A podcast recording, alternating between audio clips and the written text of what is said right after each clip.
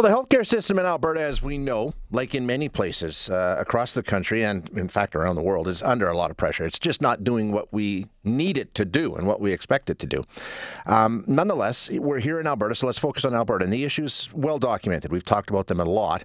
Um, and it's the stated commitment of our premier to fix things and to fix things fast, an overhaul, right? And we've seen some action just within the last couple of days on at least two or three fronts that I can think of. So, to get into that, what's happening and what we might see in the future. We're going to chat now with the province's health minister, Jason Copping. Uh, minister Copping, thanks so much for joining us. I appreciate your time.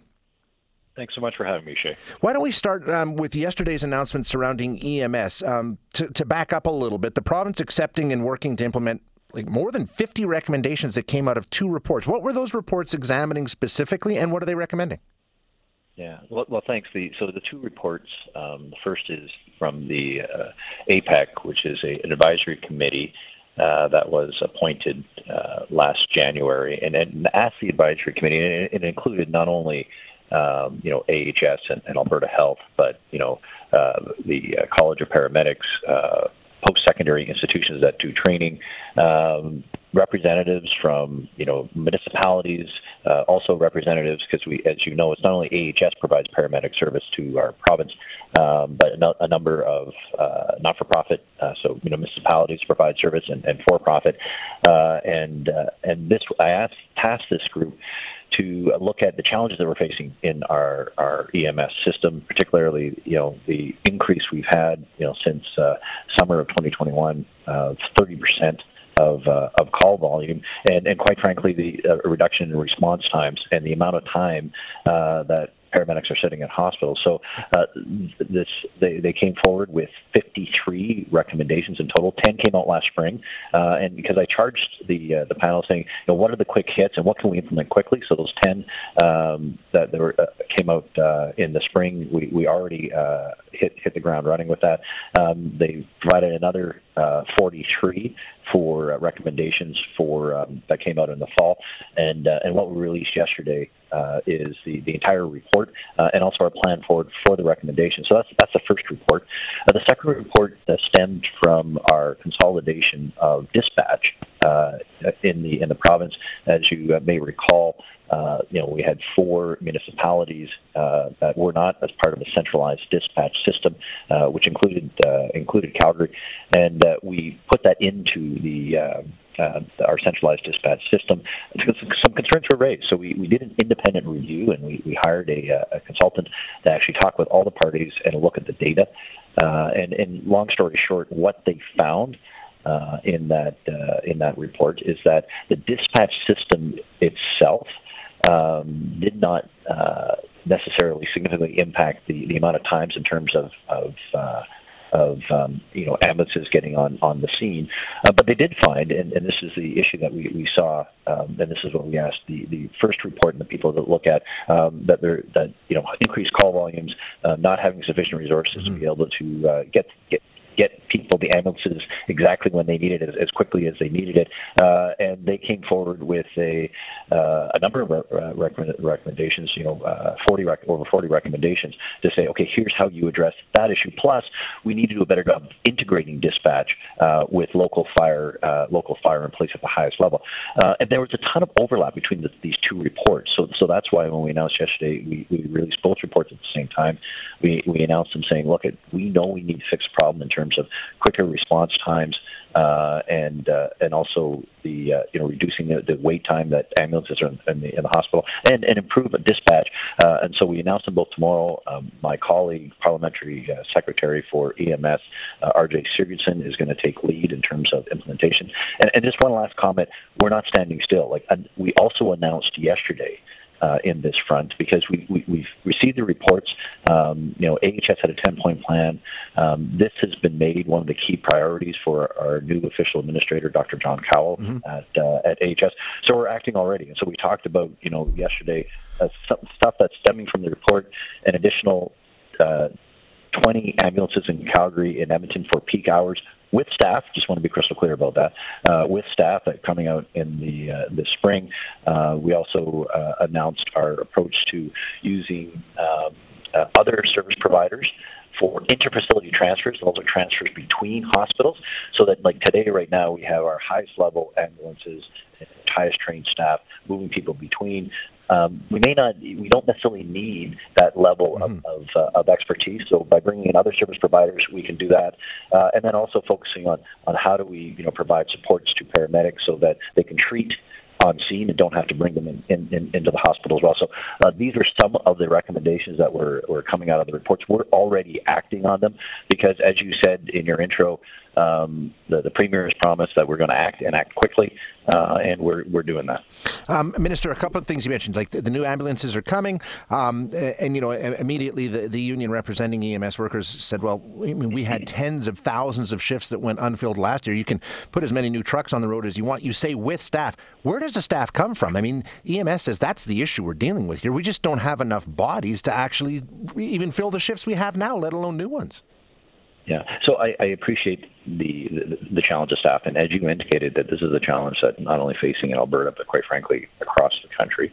Um, we have more staff now than we've ever had before. We've actually, you know, net uh, hired uh, additional 341 paramedics across the province, and, and we're continuing to hire. So right now, AHS is uh, you know out there doing uh, recruitment uh, not only across the country but in places like Australia, for example, uh, using our immigration system where they have a surplus of paramedics.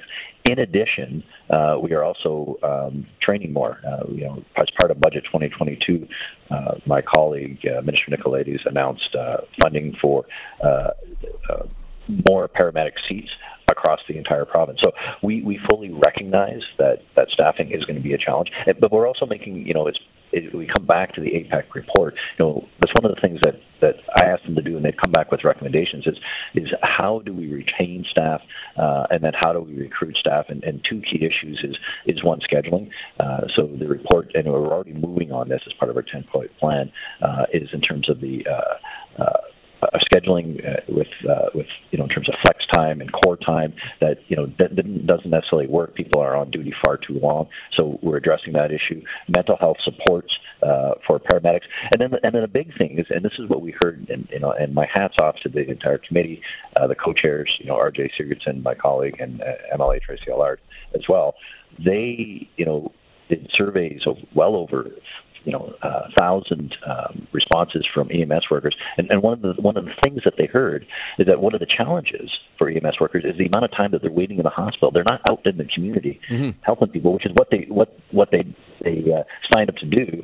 Uh, many times the shifts are far too long in the hospitals, and we're working that issue right now. So I appreciate uh, you know, uh, Mike's comment that it's a challenge, but we are focusing on not only uh, getting more supply, so this is between immigration uh, and, and training, uh, but also making the job better for the people on the ground, so we reduce the turnover and to get the people that we need. So, but the first step is is to actually create the jobs, fund the jobs, get the equipment, uh, and then continue uh, on working on supply.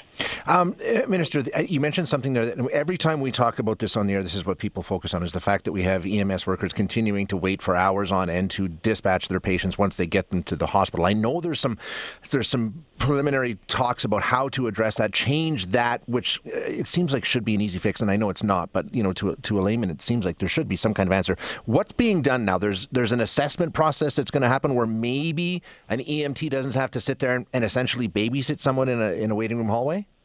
Yeah, so so that's it's one of the things, that, and, and thanks for raising that. We also talked about yesterday, and uh, and and putting into effect uh, right now, which is for lower acuity patients um, that you know after there's a, a detailed uh, assessment, uh, there's a handoff to the hospital. Uh, then you know um, th- they can sit there and wait uh, with you know oversight from the hospital, and then the paramedics can just turn right. turn and leave, right, and then get back out on the road. So that's going to help. And then the other issue is, and this is you know I think important for you know your listeners is this is about flow. You know the the paramedics EMS system is you know the call that's the start, but then they move from there into the emergency department, emergency department, uh, often into the uh, uh, you know inpatient in the hospital, uh, and then from there you know certainly uh, you know may need to move you know elsewhere in terms of alternate level of care, um, and so what we're doing is we're uh, and, and Dr. Cowell is, is as part of uh, his mandate is attacking the issues of flow through the entire system. So it's not only you know being able to respond and get paramedics back up the road for the next call. It's increasing resources uh, and improving triage within emergency department and building capacity. We're doing that. Same with inpatient rooms, but also on uh, alternate levels of care. Uh, so, for example, last week we had an announcement, uh, Jasper Place Wellness Center, uh, the creation of uh, 36 new transitional beds for individuals who are homeless. Uh, and you know, typically beforehand, they would stay. You know, they they get the treatment in the emergency department, but they they stay in yeah. a bed because there's no place to go, right? Or you know, after a certain amount of time that they're that they're they're uh, um, they don't necessarily need to be there, but you know they're they're well. Then they'd go back out in the street and then come back again, you know, because that's not a healthy place for them to be, and back into the emergency department.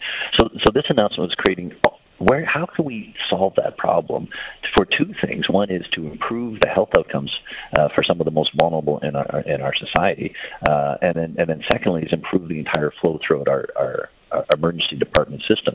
So the, this bridge healing uh, transitional accommodation program sets up a, a, a transitional bed, allows the uh, the Jasper Place Wellness Center to do their great work of finding uh, individuals um, with uh, more permanent uh, lodging, um, wraparound services, social workers. You know, how do we find a job? If mental health and addictions, that's the issue. How do we deal with that? Uh, and then get them on their way so they don't come back into the system again, to supporting them. And then we have the bed for the next person to be able to do that. So all of these things are doing throughout the uh, uh, uh, throughout our entire system. But it's it's not one thing. Uh, sadly, there is no silver bullet. It's going to be a lot of little things that we do to improve the system. But it's it's it's how you know the work that we announced today, and then and also with the uh, um, uh, the new beds with the Jasper Place Wellness Center. All of these things will help and reduce the uh, uh, EMS response times, the EMS wait times, and uh, and uh, emergency department wait times as well. And like you said, there's dozens and dozens of things that came out of this report. Some of them are already underway. Some are being started right away. I mean, how you know doing this quickly is sort of is that the focus? I, I guess, or trying to make some some things happen fast. So it's a combination of both. So short, medium, and long term. So this is, uh, you know, as you indicated, uh, there are over uh, 90 plus recommendations. Now, some of them are overlapped. Right? So, so things that came out of the uh, dispatch report are uh, uh, overlap very much with what came out of the the APAC report. So, you know, we are implementing right now things that we'll, we can uh, put in place quickly. Um, you know, we have put aside additional funding this year, like over $60 million for enhancing EMS capacity so that things are funding. But we also know that, you know, medium to longer term, we need a sustainable solution. And some of these problems didn't, didn't uh, appear overnight and we're not going to solve overnight. So um, uh, we've tasked my colleague, um, Parliamentary Secretary Sigurdson, with um, you know let's implement right now and stuff on the way uh, and get it and, and, quickly to solve it. But also we need to make sure that it's sustainable for the long time, that we have the resources, that we can attract and retain the people uh, to work in the jobs, and continue to drive down the metrics in terms of response times and, and emergency department wait times. Minister, I, I appreciate you being with us. Unfortunately, we're out of time, but I do thank you for joining us today. Well, thanks so much for the time and, and have a great day. You too. That's Jason Copping, Minister of Health. Hi, it's Shauna, and I might be a bad parent because my kids think french fries are vegetables. Hey, it's Ryan, and I might be a bad parent because I went out for wings when my wife was in the hospital after giving birth. Johnny here. I might be a bad parent because in my house, the tooth fairy gives pocket change. But we're not alone. Len emailed us and said his six year old daughter's Tarzan moment going from love seat to lazy boy by curtains made him more proud than any dance recital. and Andy left his two year old at the rink. All right, guys, I'm sure we're not alone. Like Andy's kid. For stories and confessions like this, make sure you check out our podcast. It's called Bad Parents, and it's available wherever you get your podcasts. I left a glove at the rink.